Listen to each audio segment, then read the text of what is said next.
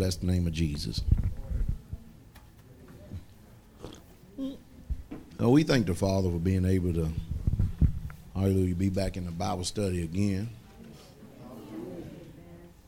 Hallelujah. For truly, the blessed ones are the ones who hunger and thirst after righteousness. These are the ones that God said is going to be filled. I'm um, going to go over just for a brief moment something I spoke about in the dining hall the other day because it needs to be echoed in our ears again until finally it leaves from the head and goes deep down into the heart. And Brother Shane uh, finished bringing the rest of the Bible study tonight. Second Timothy, uh, chapter two.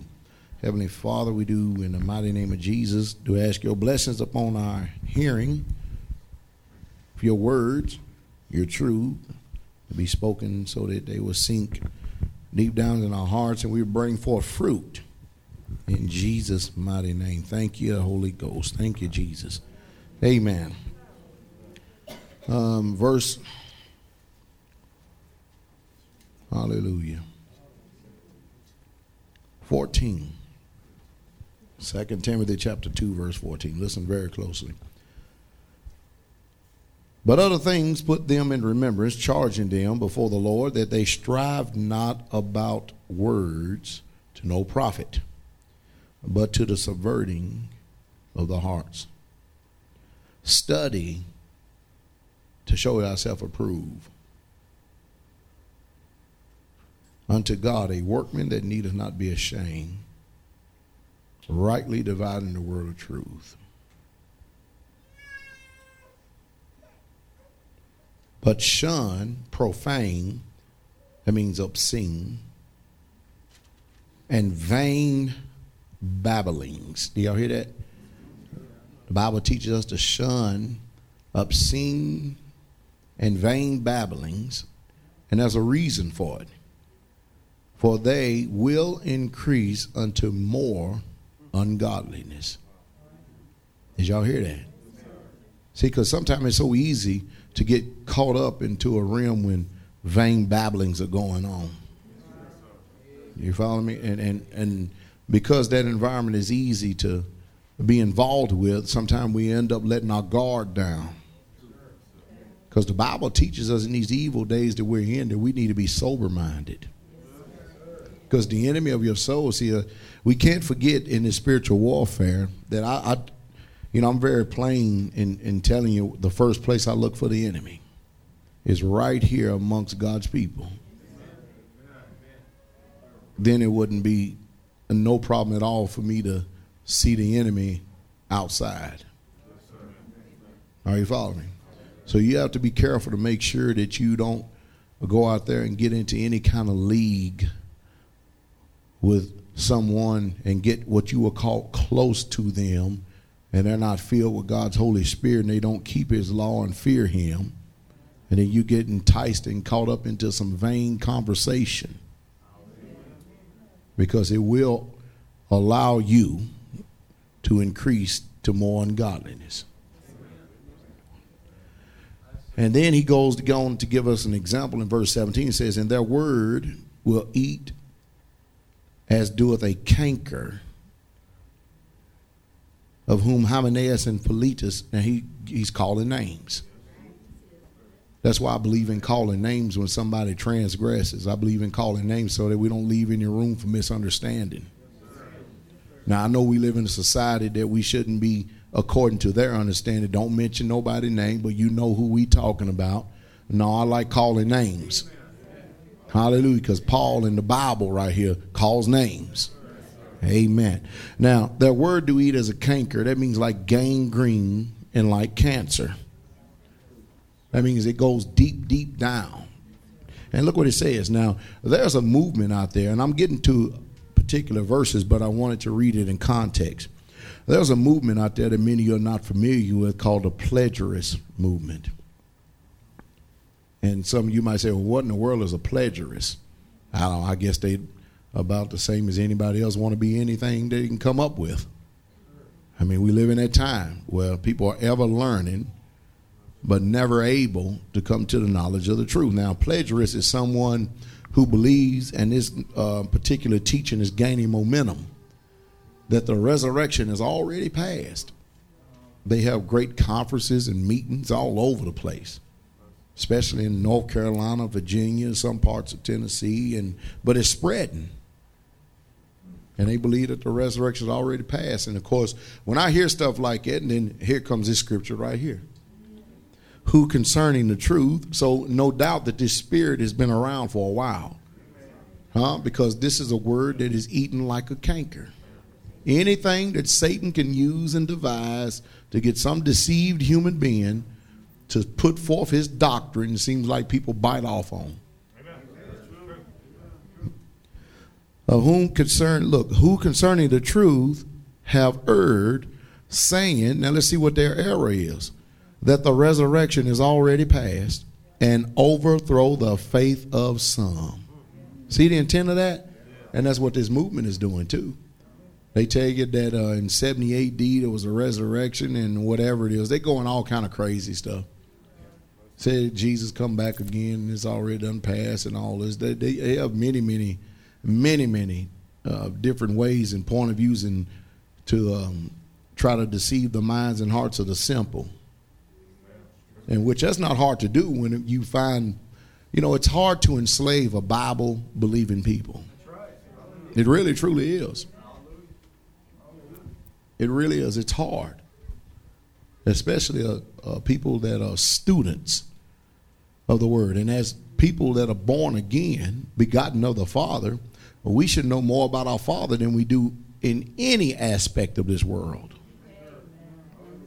Amen. And I repeat, you know, this thing that we're living in now, vapor is here, and it's this is not going to last. This is just a small space of time in eternity. You wouldn't believe how many people are deceived by it. Just literally deceived by it. This little old life right here. It's sad. It's so sad that many are going to buy and have already bought the lie of Satan.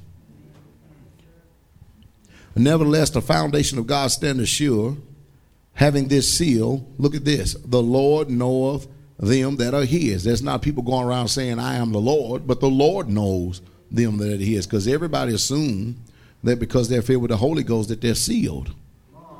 But it says right here, nevertheless, the foundation of God standeth sure, having his or this seal, having this seal, the Lord knoweth them that are his, and let everyone that name the name of Christ depart from iniquity. So you got a lot of people that's filled with the Holy Ghost and then have iniquitous ways, lawless ways and stuff, and they still claim that they're the Lord's. Well, the Holy Ghost won't let you stay in that condition for a long period of time. He just will not do it. Hallelujah. But in a great house there are not only vessels of gold and silver, but also of wood and earth, and some to honor and some to dishonor. And that's the question I always propose in the assemblies. You are a vessel of the living God, the true and living God. So which one are you? Are is your vessel honorable or is it dishonorable? Hallelujah. Wouldn't it be nice around here in this assembly if we could be actually, if we could actually develop an attitude where we could be brutally honest with each other about each other's attitudes, shortcomings, faults, failures, as well as uh, victories, good spirits. Mm-hmm. But we know how sensitive some people are. And I believe me, senses only hurt the soul. They do nothing with the flesh. Mm. Hallelujah. And look what it says, the admonishment. And if a man therefore purge himself from these, I mean that's an action that we need to be taken. We need to get active in purging ourselves. Look, from these he shall be a vessel unto honor. Did you hear that?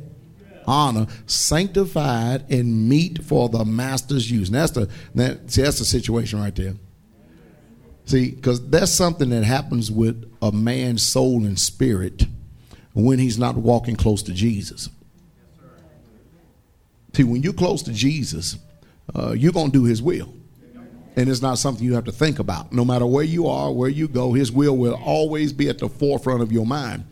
But if you soaking yourself with this world and tap dancing along with the theory and thought of this world, then no doubt you'll be ashamed to do his will.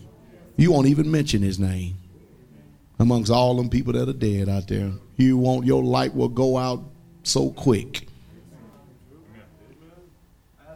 See, when the scripture says, let your light so shine before men, it's not talking about us. That's when you're away from us. Hallelujah. So they may see your good works and glorify God. Hallelujah. And that's just the truth, brother. So I'm just I'm just telling speaking the truth here. Amen. So are are you always keeping yourself ready for the master's use? The truth is, some of us even ashamed. It's sad. See, even that in itself should let you know that your heart is condemning you already. How can somebody, if you're interested in saving souls, make sure people get to Jesus? Hmm? Then you have to live your life in such a way. But if you don't, if you live your life contrary to that, you're not going to have any ambition whatsoever to draw anybody to Christ. If your heart is cold and wax cold against God and stuff, the last thing you want to do is bring somebody to Jesus. Ah, hallelujah. And the word does shine, don't it? Prepared unto every good work. And then it says, look at this, another announcement. Flee also youthful lust. Now, who you think is talking to more than anybody? The youth. Flee also youthful lust. Hallelujah. Wow. Look at that. But follow righteousness, faith, charity, peace with them that call on the Lord out of a pure heart. But foolish and unlearned questions avoid, knowing that they do gender strife. Now, here's the key right here all you servants of the Lord. And the servant of the Lord must not strive, but be gentle unto all men, apt to teach.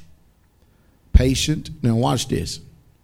In meekness, instructing those that oppose themselves, if God peradventure would give them repentance to the acknowledging of the truth. And I talked about in the dining hall uh, this week how that many times we are asking God to heal us, and we're asking Him to give us direction and change in our life. Of course, then sometimes people don't ask for nothing at all, um, which is a present reality too. So I try to cover all bases, the passive as well as the active. You know what I mean? Because there is no utopia in a passive spirit. Hallelujah. That's just the truth, brother and sister. And we're calling on God and, and, and wondering why sometimes we're suffering conditions for a long, long time. And the way I approached this was is that a lot of times we oppose ourselves and we just don't want to come to the knowledge of the truth of it. Because if you ask everybody here, is God able to heal? The answer is yes. Can God heal? Answer yes. Will God heal? Yeah. Is it His will that you be healed? Yes. Then what's the problem if we run up against something and we're not healed? Then God is not the problem. And the people that's praying for you is not the problem. Chances are you've got something going on inside of you where you are opposing yourself. Meaning you're not being truthful with yourself. It could be something you're hiding or covering up. But one thing I do know, since we all agree that God is the healer and He can heal and He will heal, are you following me? Then that means we got some unearthing to do. Amen. Amen. Amen. I'm not talking about going back and rehashing stuff that you don't repented of. The stuff that is opposing you is a thing that you probably are deceived by. They're not really truly looking at. And let's look at this thing right here. It says, look at this in meekness, instructing those that do what? Are for themselves or oppose themselves. See, so in other words, you got to have wisdom to know even how to entreat and deal with someone who is opposing themselves. You have to do it in meekness because if you come to them very forthcoming and strong and brutal and bold, they're not going to hear you. They're not going to hear you. That's a sure sign to throw up a wall. Hallelujah. But look what it says right here. If God preadventure, now look, that's that big word again. That big two letter word. If God preadventure will give them what? Repentance to the acknowledging of the truth. See, sometimes we know where we're falling short at, but we just don't want to be honest. Not with ourselves or with God. Now look what he says. And and the reason why you instruct people in meekness, and you know what I mean, because I don't know, I don't know what's in everybody's heart. The only way I can know your heart is by words that come out of your mouth. And you know that I you know just as well as I do that the Bible says that the heart is deceitful above all things and desperately what? Wicked. So you know what that means? That means that we're going to use speech always that that's I ain't going to say always. Let me just let me try to go around go this route. We'll use speech because the speech is an expression of the heart talking. And we won't actually tell a situation the way that it really is. We won't really be truthful and honest. Because some way, somehow, we're shielding and protecting ourselves when actually, in this particular context, we're opposing ourselves.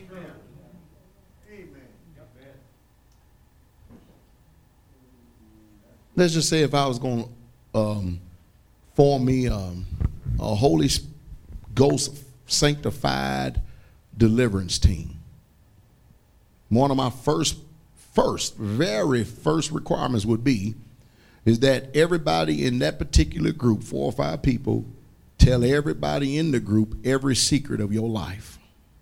You know the reason why for that?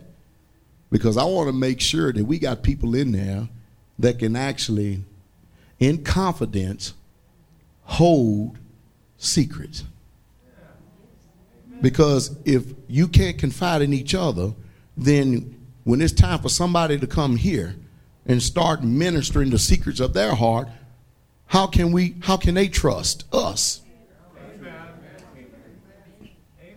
So that's got to be a high standard that we know that nobody is not going to go out and hash out somebody else's past sins and faults and stuff.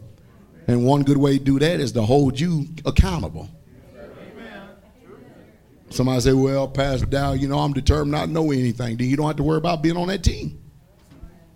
Because I want to make sure that we got some people of character. Because when you got people like me, I have people that tell me the very, uh, the very darkest things about them. And that's because they hold that in confidence that I won't reveal it. And I won't either. For what? I'm not there to reveal and throw out people garbage. I'm there to help people. You know, as Brother Roger say, pull them up out of miry clay. But so, but if you had four or five people like that, that would be a solid foundation. And that could have total trust and confidence in each other that nothing would be shaken. So when somebody else come here, they don't have to worry about us telling everybody else their garbage, their past sins. Because we would have confidence. We would build up such a reputation that people would would man, I man, those people, they do walk in love. They walk in true love. I know that's beyond some of us, but that's all right though. Praise the Lord. We'll find out who's dead to Christ, though, wouldn't we? Real quick. We'll find out who's dead to sin, too, won't we? We'll also find out where you are spiritually and, and mature enough. Wouldn't we? Oh, praise the Lord. But see, it would take that kind of integrity, truthfulness, and honor to actually be on a, particular team like that to go and help those that are in need. And uh, you know just well as I do in the assembly, there's just not that oneness and closeness and togetherness. The devil is always using somebody to bring some form of discord. And I tell them the truth. Anyway, but watch this. We're dealing with the part right here that says uh, that they may recover themselves out of the snare of the devil. That's why you instruct people so that they can recover themselves out of the what? Snare. See, right here, you're opposing yourself and don't even realize it. The devil's has got a snare up on you. Don't even realize it. But the only way we can find it out is when we hear the expression of your heart. Hallelujah. Amen. Glory be to the King. Who are taken captive by him at his will. See, in the particular areas where was snared up, messed up. That's why I ask Can God deliver? Yes. Can God save? Yes. Can He heal? Yes. Does He do all these things? Sure, He does. So, God is not the problem. We are the problem with being honest with Him. Sure, it'd be nice to be around some folk that would just be honest with God, wouldn't it? I mean, truth is, I, I don't want to know nothing about you. You know so much about you that you having trouble even getting it right with you and God.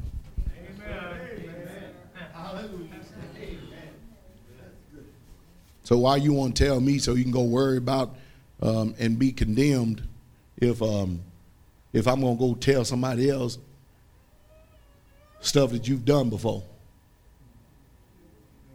when you can't handle what you got now? Oh, hallelujah. I'm sorry, folks, but it is going to take this kind of integrity to walk this walk. It's going to take a holy people to get God's God's work done. We have to keep ourselves ready at all times to do His will. The UPS lady comes up, and I didn't see her. carousel, and she goes out the gate. Uh, and anyway, I run over to the gate to make sure I get the gate for her. And she says, What are you doing out here in the rain? I said, I hadn't seen you in a while, but I mainly come out here to get the gate so you wouldn't have to get out of the truck because I remember what it means to be on the route. And of course, then she, every time she sees me, she feels like she got to just go over her whole life mess.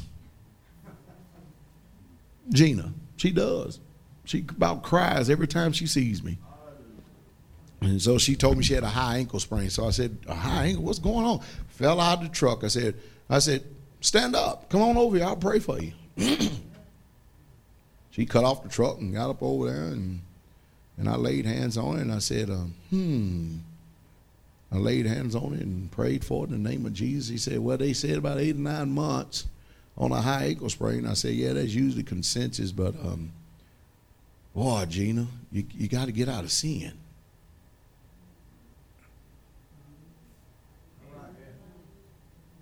Now, why should I go and try to uh, look into her life and see what sin it is?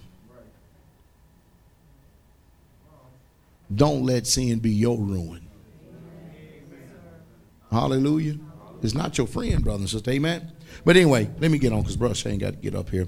So, if you find yourself in a dilemma to where you're not receiving the healing that should be yours, then don't go charging everybody else. You do some serious evaluating of yourself, looking and comparing yourself against this, and see where the devil has you snared. So God can deliver you out of that snare. Hallelujah. Because you, you're not supposed to be taken captive at his will in that area. No, you're not. Hallelujah. So sometimes we have not been as truthful and honest with ourselves as we should have. Is there any fault with God? Hallelujah. No, it's not. Amen. So if you have given the devil legal ground and right and place somewhere, and you can give place to the to the devil just like the sinner can out there. And you'll be submitting um, your will to the enemy. Hallelujah. So this is something good to think on. Hallelujah. Because if, if ever was a time for us to get our heart right and to be serious about serving Jesus, it's now. Hallelujah. Because we are in the end time. All right, come on, brother Shane. Bless y'all.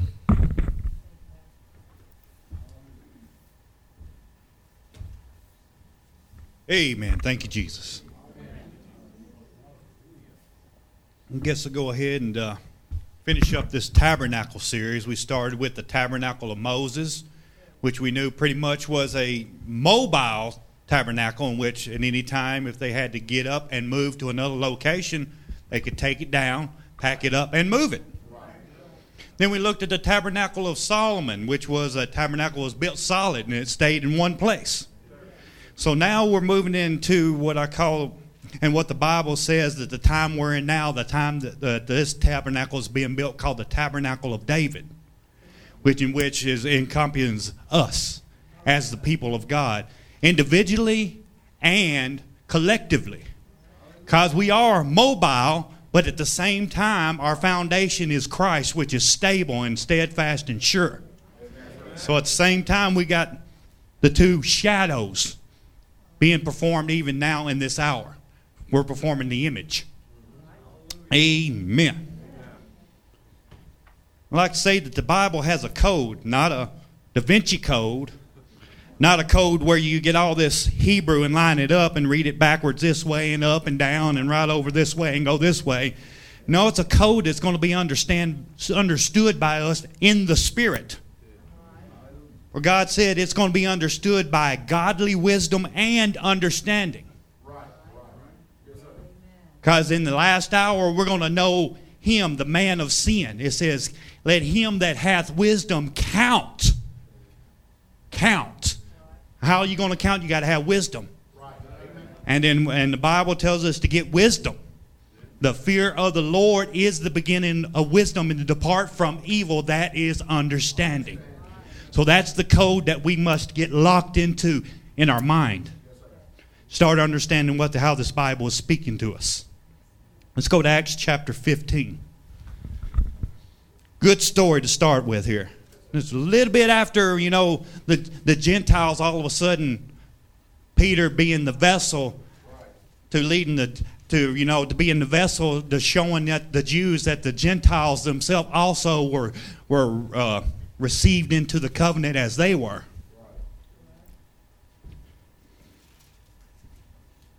15 verse 1 just a brief synopsis or a brief beginning of the chapter and it says certain men which came down from judea taught the brethren and said except ye be circumcised after the manner of moses you cannot be saved. So these people that were just now newly converted these gentiles that have been all of a sudden received all of a sudden the jews that were in the covenant the pharisees that were in the covenant were saying now okay now you got to do it this way the way that you know we came through. But no no because in the second verse it says that when therefore Paul and Barnabas had no small dissension because of this same thing and disputation with them, they determined that Paul and Barnabas and certain other of them should go up to Jerusalem to the apostles and elders about this question. We're going down to first verse 5, but it says, But there rose up certain of the sects of the Pharisees which said, believing that it was needful to circumcise them and to command them to keep the law of Moses. And the apostles and elders came together for to consider of this matter. And when there had been much disputing, said Peter rose up and said unto them, Men and brethren, you know how that a good while ago God made choice among us, talking about them, the apostles, that the Gentiles, by my mouth, by his preaching, by the words coming out of him, Peter, should hear the word of the gospel and believe. And it says, And God, which knoweth the hearts, bear them witness. Who? The Gentiles.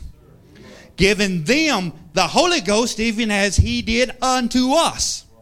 It says, And put no difference between us and them, purifying their hearts by faith.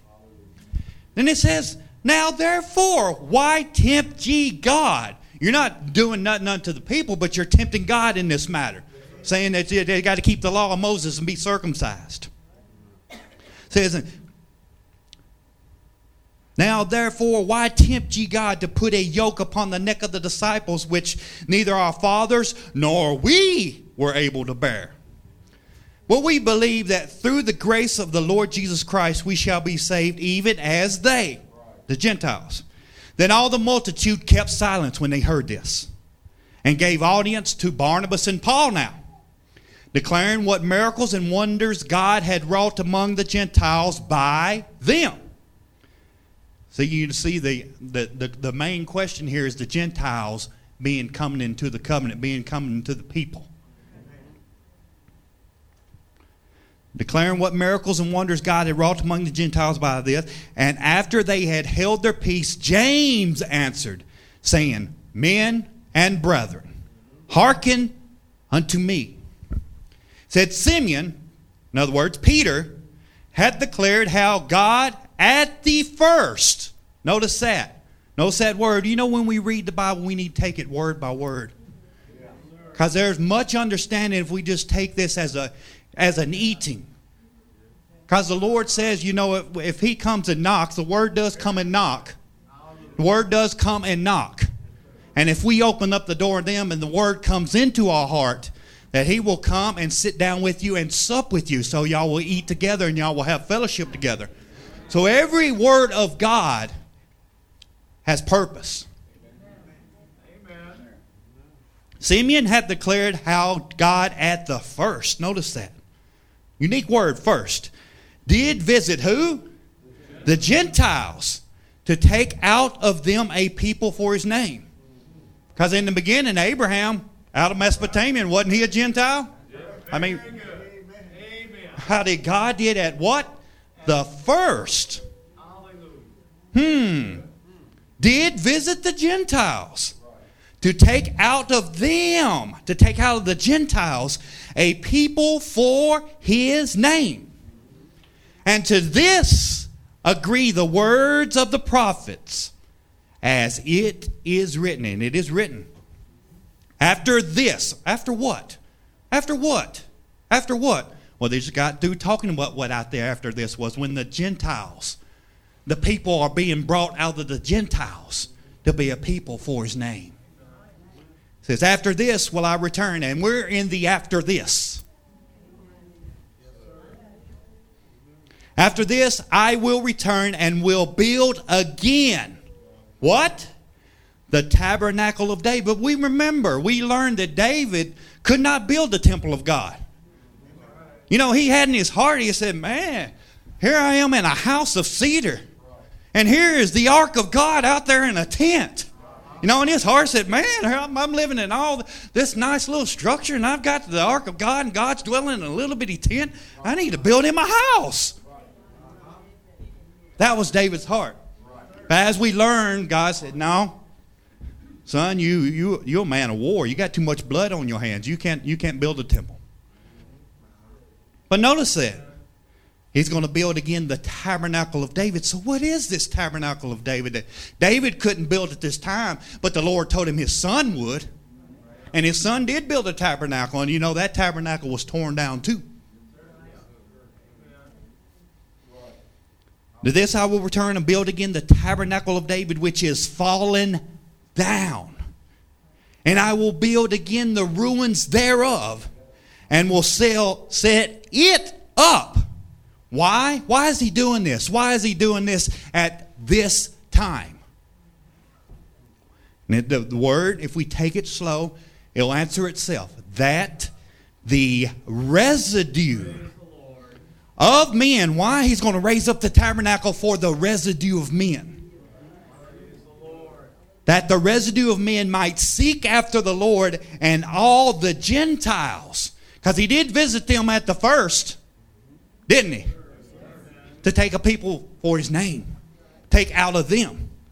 And all the Gentiles upon, upon, upon, upon, that's a unique word, huh? Upon whom my name is called, saith the Lord who doeth all these things. 18 verse, known unto God all his works from the beginning of the world. Hmm, amazing there. Let's go to Amos 9. Now, now, now, this is the prophet that prophesied this. Amos 9, verse 11.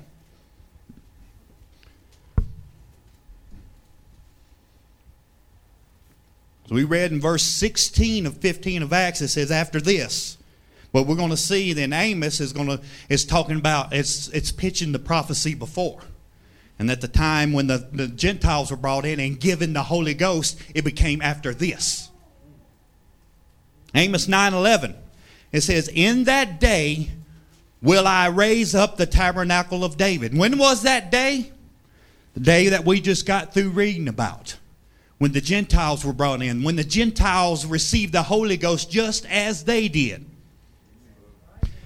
In that day will I raise up the tabernacle of David that is fallen. So we can understand now that the tabernacle of David has to have the spirit within, huh? Just as, you know, the word coming in does not have no profit with it unless it have the spirit to energize it. Because a body without the spirit is dead. Key to understanding there, huh? In that day will I raise up the tabernacle of David that is fallen and close up the breaches thereof. And I will raise up his ruins. Whose ruins? David's ruins. The things that David had established in the beginning. And we're going to see the thing that David have established in the beginning. Because the Lord said, had a testimony of David that he was a friend. Hmm. You want to understand how this tabernacle is built, this tabernacle of David. In that day will I raise up the tabernacle of David that is fallen. We're in that day now. And close up the breaches thereof, and I will raise up his ruins, and I will build it as in the days of old. Why? That they may possess the remnant of Edom. And all of the heathen which are called by my name, we can say, on all of the Gentiles, which we are no longer, because we've been born again, we are new creatures, which are called by my name, saith the Lord that doeth this. Amen. John chapter 1.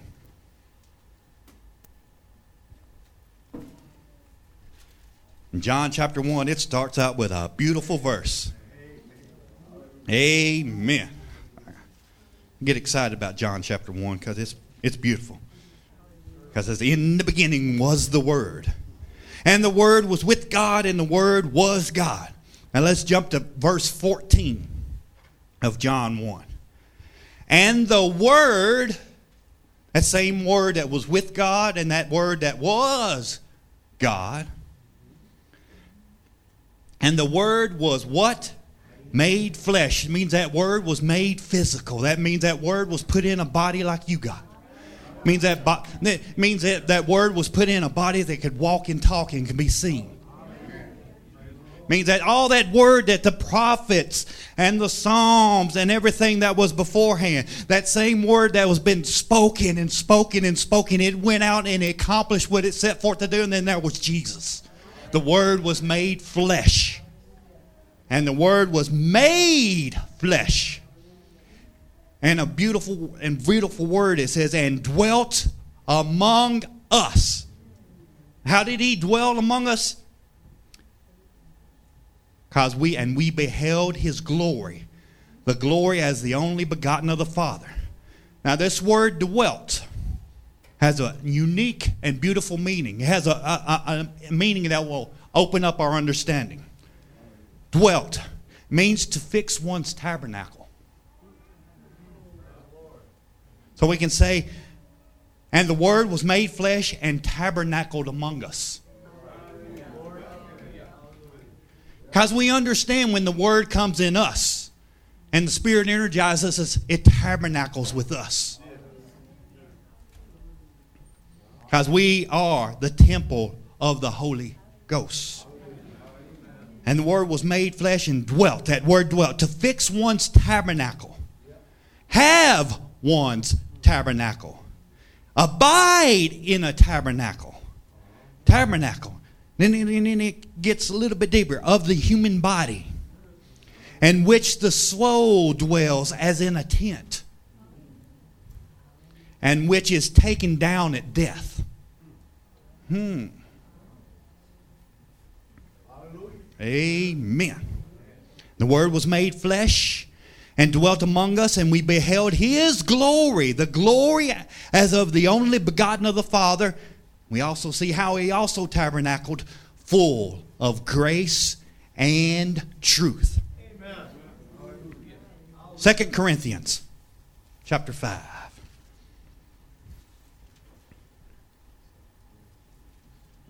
Because you know, we're just vessels. You're just vessels, and whatever's in, in inhabiting these houses, We can tell anytime what's tabernacling with us. Anybody tabernacle with anger this week? Tabernacle with a little bitterness, a little bit of disgust, a little bit of frustration.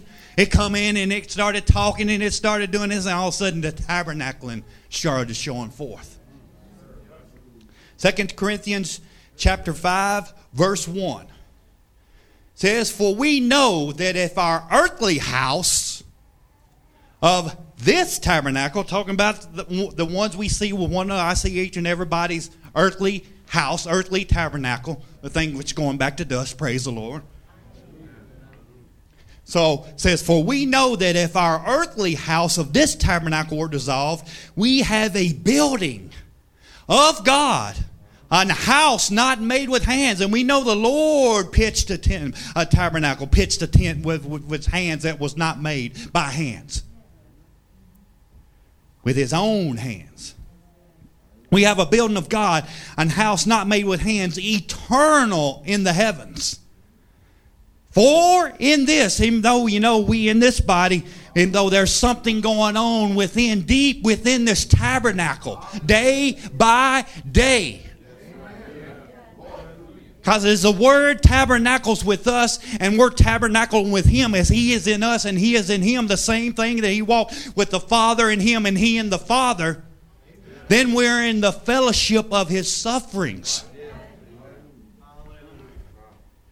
And then in our sufferings, like Pastor said, if we divulge, you know, our deepest sins, and then we can, can, can trust one another. How great a tabernacle is that trust being built? For in this Knowing that, uh, you know, we, we're in this body, but we also know in the spirit that we have a building of God eternal in the heavens. Says, For in this, because we have this knowledge, this understanding, for this we groan, earnestly desiring to be clothed upon with our house which is from heaven. Because, you know, the word says, you know, if you don't have the Spirit within, how is the Spirit going to make intercession? How the Spirit's going to have these groanings and utterings which cannot be vocalized with this, this tongue, this natural tongue, and this natural life. But he knows what to speak in the time that you need it. If we just allow ourselves, we just get down on our knees and tabernacle a little while with the Lord in prayer. Amen.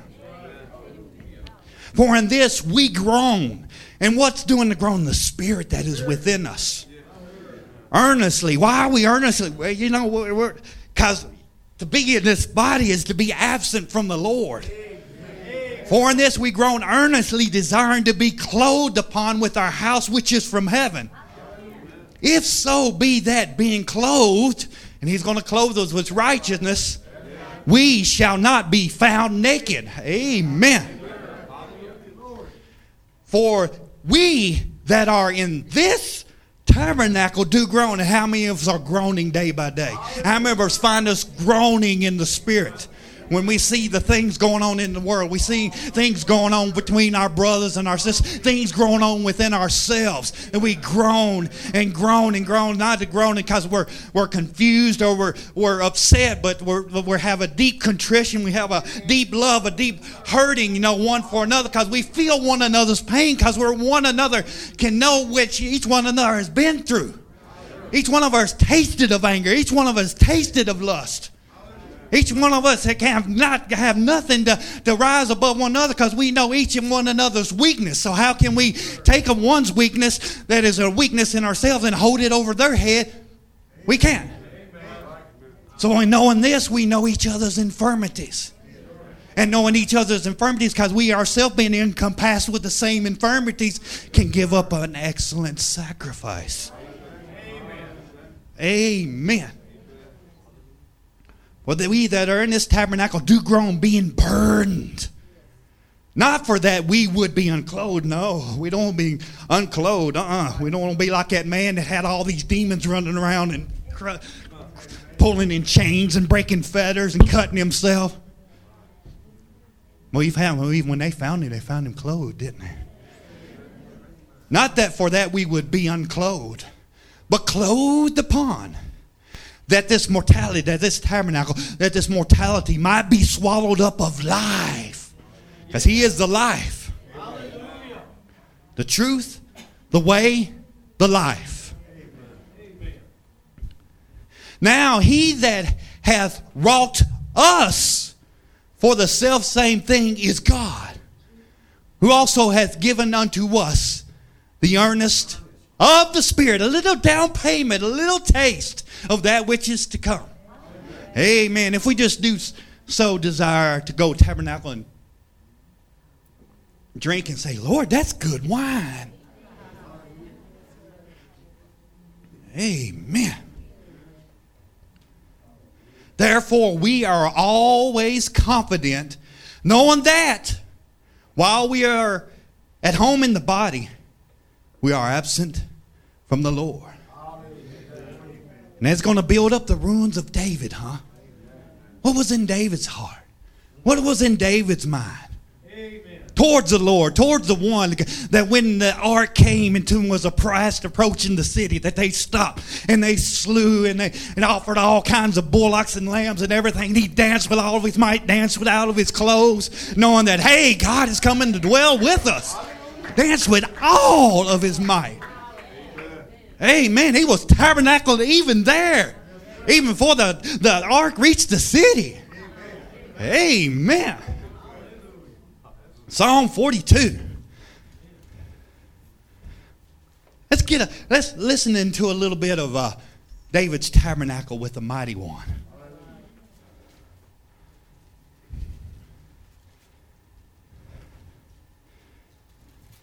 Psalm is a good, good, good witness from beginning to the end how David tabernacled with his loved one, his Lord, his God.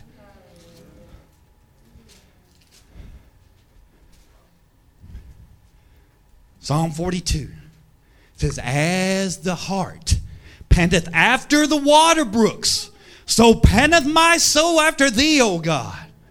So my soul thirsteth for God, for the living God. When shall I come and appear before God? He says, My tears have been my meat day and night, while they continually say unto me, Where is thy God? When I remember these things, I pour out my soul unto thee. And you know, them groanings, them utterings, that thing which groan in us to be clothed upon. Like David right here crying out to be clothed upon.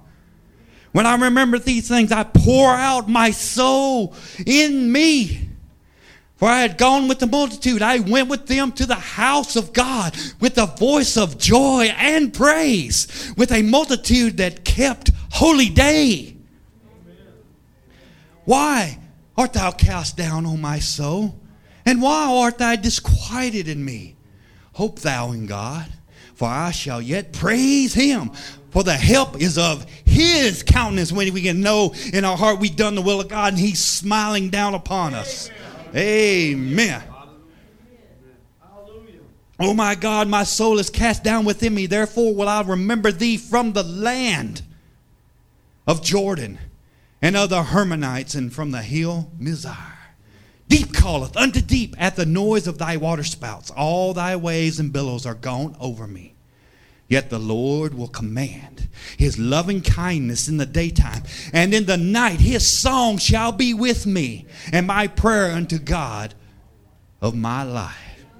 I will say unto God, my rock, why hast thou forgotten me? Why go I mourning because of the oppression of the enemy? And with the sword in my bones, mine enemies reproach me. While they say daily unto me, Where is thy God? Why art thou cast down on my soul? And why art thou disquieted within me? Hope thou in God. For I shall yet praise him, who is the health of my countenance and my God. Hallelujah. Hallelujah. Scriptures tell us that for the creature was made subject to vanity, was made subject to corruption for a purpose. Why? But by reason of, him. He did it not that he would damn the whole world, not that he would just take it and burn it and throw it away. For the creature, we are new creatures, was made subject to vanity, not willingly, but by reason of him who has subjected the same in hope. So we have been subjected in hope. Amen. It says, because the creature itself also shall be delivered from the bondage of corruption. And how many of us want to escape this corruption day by day? This thing that's working death in us. Who, like Paul said, who shall deliver me from the body of this death? Hey, my flesh, oh well, it's going to serve sin, but with my mind, with my mind, I'm going to tabernacle and serve the Lord. Amen. Amen. Because the creature itself also shall be delivered from the bondage of corruption into the glorious liberty, into the freedom of the children of God. For we know that the whole creation groaneth and travaileth in pain together unto now.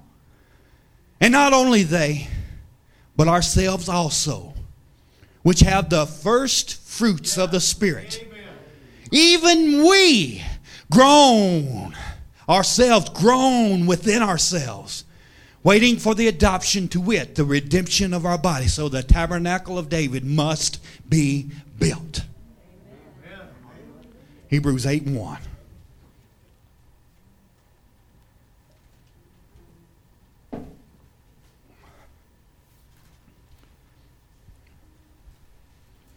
And Hebrews is a beautiful, beautiful book. It, many say it's out of place and shouldn't be in amongst the epistles, but it's it's perfectly in place.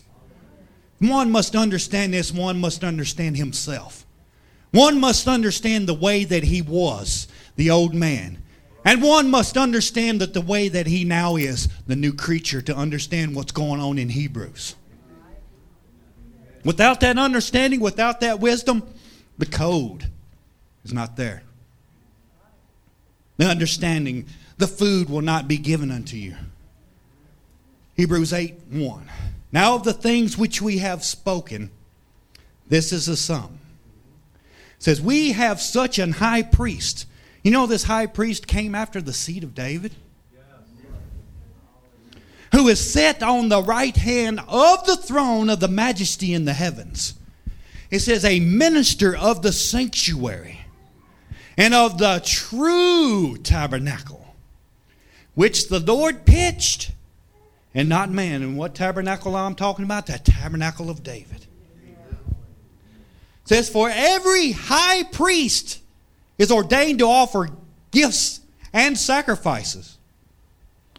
Wherefore, it is of necessity that this man have somewhat to also to offer. For says if he were on earth, he should not be a priest. Seeing that there are priests that offer gifts, what? According to the law. And then as, as Hebrews 8 and 5 says, who serve unto the example and shadow of heavenly things. You mean we are caught up in the image now? Have we seen the shadow? Now we can know what the image must perform. Who serve unto the example and shadow of heaven things, as Moses was admonished of God when he was about to make the tabernacle. For see, saith he, that thou make all things according to the pattern, and there is a pattern, show to thee in the mount. Amen. And Peter testifies of that. Yeah, I think it meet. As long as I am in this tabernacle, and as long as we are in this tabernacle, to stir you up by putting you in remembrance, like Pastor is putting us in remembrance while ago. Knowing that we all, that I, that we all shortly must put off this my tabernacle, even as our Lord Jesus Christ has showed me. John 2.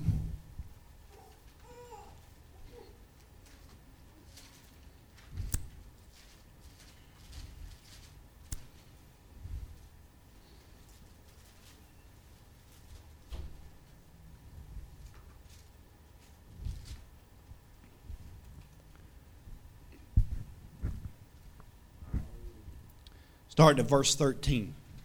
So when Jesus goes to that earthly temple, in the day when he was walking upon the earth, when he tabernacled. when the Word became flesh. John 2:13 and the Jews Passover was at hand and Jesus went up to Jerusalem and found in the temple those that sold oxen and sheep and doves and the changers of money sitting. And when he had made a scourge of small cords he drove them all out of the temple and drew, and the sheep and the oxen and poured out the changers money and overthrew the tables. And he said unto them that sold doves take these things hence make not my father's house a house of merchandise. And he says, And his disciples remember that it is written, The zeal of thine house has eaten me up.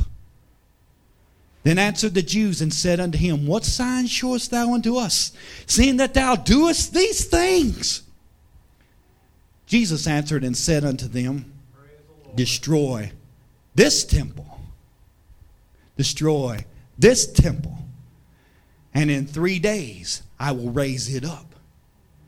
Then said the Jews, the carnal, the, the earthly minded Jews, 40 and six years, they looking at this tabernacle that was built with hands, looking at all the structures and the beauty of it, knowing that how long it took to rear up this temporal tabernacle.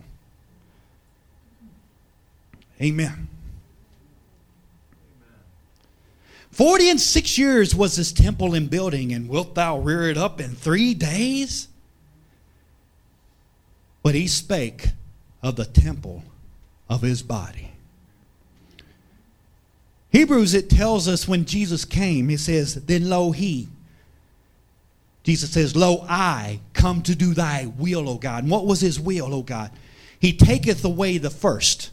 I notice in Hebrews, many times when it says first and second, you see the word covenant in italicized. The first Adam was of the earth. The second Adam was a quickening spirit.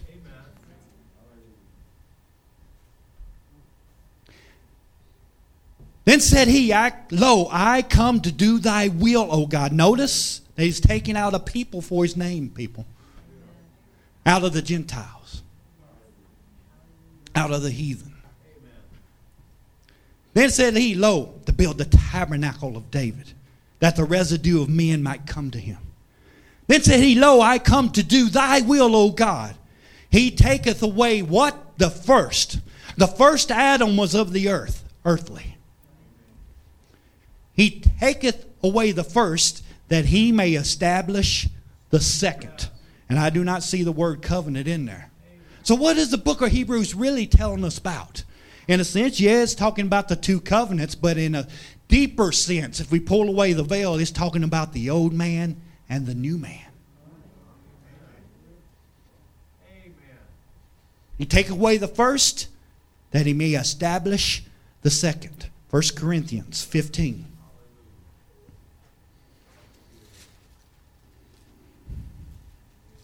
Because he spoke of the temple of his body. He's going to let them tear it down, but he's going to raise it up.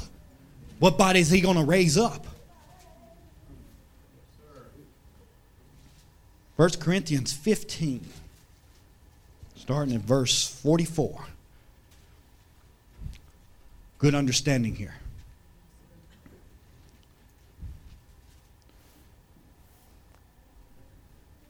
We'll start at verse 35 to get a good, clear understanding. Amen. But some man will say, How are the dead raised up? Lord, how in the world this temple building this long, you're going to raise it up in three days? If you if you like he said, if you're going to tear down this temple. But some man will say, How are the dead raised up, and with what body do they come? Says, Thou fool, that which thou sowest is not quickened, is not made alive, except it die. And which that and that which thou sowest, thou sowest not that body that shall be. You notice we groan and travaileth even unto now, waiting to be clothed upon our body which is not from heaven. But we're sowing something. We're sowing something. We're planting something.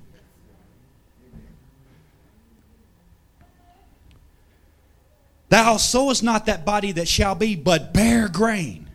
It may chance of wheat and of some other grain. But God giveth it a body, and He give the Word a body, didn't He? He come to do His will, to take away the first that He may establish the second. But God giveth it a body as it has pleased Him, and to every seed His own body. Amen. Skip it down to verse 44. The same mind thought. It is sown we're sowing a natural body. We're letting all the things of this world, all the things of lust and everything die and go down. We're sowing. It is sown a natural body, but it is raised a spiritual body. There is a natural body, in which we're tabernacling in as we sit around here, and there is a spiritual body. And so it is written the first man, Adam, was made a living soul. The last Adam was made a quickening spirit. It says, Howbeit that which was not first, which is spiritual, but that which is natural. The natural comes first, then that which is spiritual, as the word says. And after that, that which is spiritual. The first man is of the earth, earthy. The second man is the Lord from heaven. And is the earthly, such are as they that are earthly, and as is the heavenly, such as such are they also that are heavenly. And as we as and as we have borne the image of the earthly saints, we shall also bear the image of the heavenly. Let me read you something out of John. Jesus saith unto her, Woman, believe me, the hour cometh when ye shall neither in this mountain nor at yet Jerusalem worship the Father. Says, Ye worship ye know not what. We know what we worship, for salvation is of the Jews. But the hour cometh, and now is, when the true worshippers shall worship the Father in spirit and in truth. For the Father seeketh such to worship him. God is a spirit, and they that worship him must worship him in spirit and in truth. Welcome to the tabernacle. Just as Jesus walked in a fleshly body, and we beheld his glory, and he walked in the flesh, but did not sin in the flesh.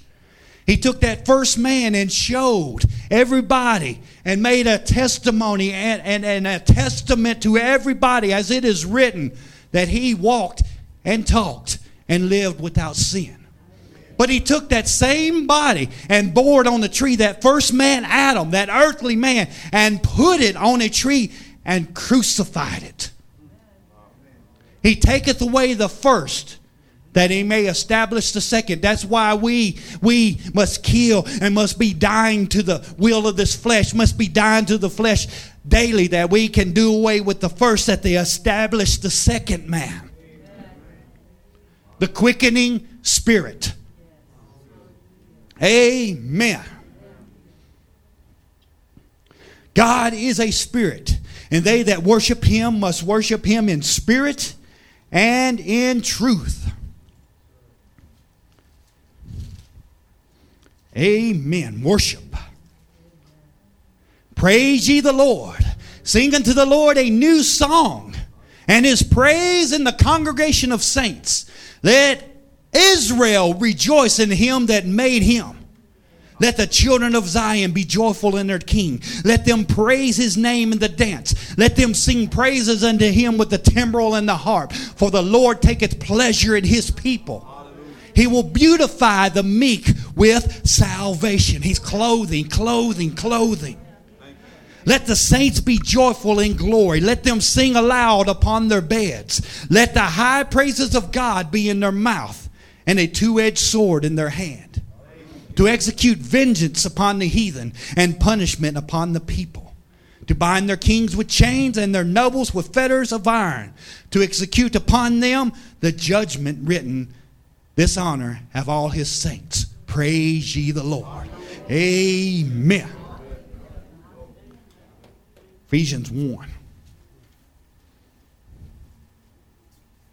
He taketh away the first that he may establish the second. Got to tear down one tabernacle, this earthly tabernacle, that we can move into the Spirit. Ephesians 1:20.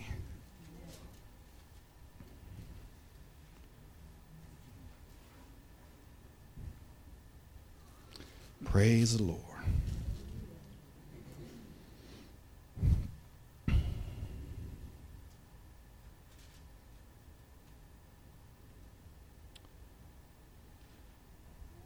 Talking about the Lord. Yah, which he wrought in Christ, Ephesians 1:20, when he raised him from the dead and set him at his own right hand in the heavenly places. Far above all principality and power and might and dominion and every name that is named, not only in this world, but also that is which is to come, and hath put all things under his feet, and gave him to be the head over all things to the church. Listen at that.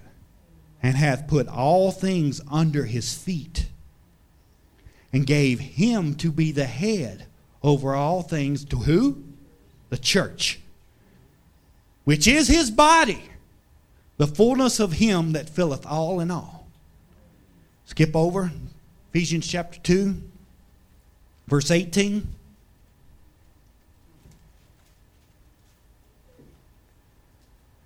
For through him we both have access by one Spirit into the Father. So now, therefore, ye are no more strangers and foreigners, but fellow citizens with the saints and of the household of God. And it says, and are built upon the foundation of the apostles and prophets, Jesus Christ Himself being the chief cornerstone, in whom all the building fitly framed together groaneth unto a holy temple in the Lord, in whom ye also are builded together for a habitation of God through the Spirit. So here we are in this time and this hour building the tabernacle of David. God's taking him, taking us out of our heathen ways, taking us out of our Gentile ways, that we may be a holy habitation unto him. They want to kill the flesh Put that flesh up on that cross, just as He showed us the pattern. To kill that first tabernacle, that first way that we used to walk in. The ways of our lust, the ways of our sin, the ways of our desires and pleasure and everything. And take that and put it on the cross that He may establish the second. So we're in this hour and in this time where God's filling his people with the Spirit so they can understand the Word, so they can come and sup with him and, he, and they can tabernacle with him and they can understand the fellowship of his sufferings and be priests and kings. Because as you know, what we're doing in this lifetime is it, it will echo in eternity. True. So in the spirit, if we just pull back this veil of flesh, and let it just fall away from us, then we can walk in the Spirit. For God is doing this thing. And He's allowing us to be partakers of it, and then we just a little, wow, wow, wow. That's all we can do. So we can fall down on our feet and when we tabernacle and say, Holy, holy, holy is the Lord God Almighty, who doeth all these things. All his works are known from the beginning. Praise ye the Lord. Pastor. Well, bless saints. Dear Heavenly Father, in the glorious name of Jesus, do thank you and bless you and praise you for this hour, Lord. We just humbly pray, Lord, those that are traveling, Lord, that, Lord, to be in the ark of safety, Lord, knowing that you care for us, Lord, as they go home, Lord. And as we return to our houses, Lord, we pray for spirits of peace, Lord, spirits of understanding, knowledge, and wisdom, Lord, to keep us in the days ahead, Lord. Thank you for all things. Thank you for your word. Thank you for Lord Jesus Christ, Lord who bless us with all spiritual blessings in heavenly places. We do bless you and thank you, Lord, for giving us life. precious name of Jesus, amen.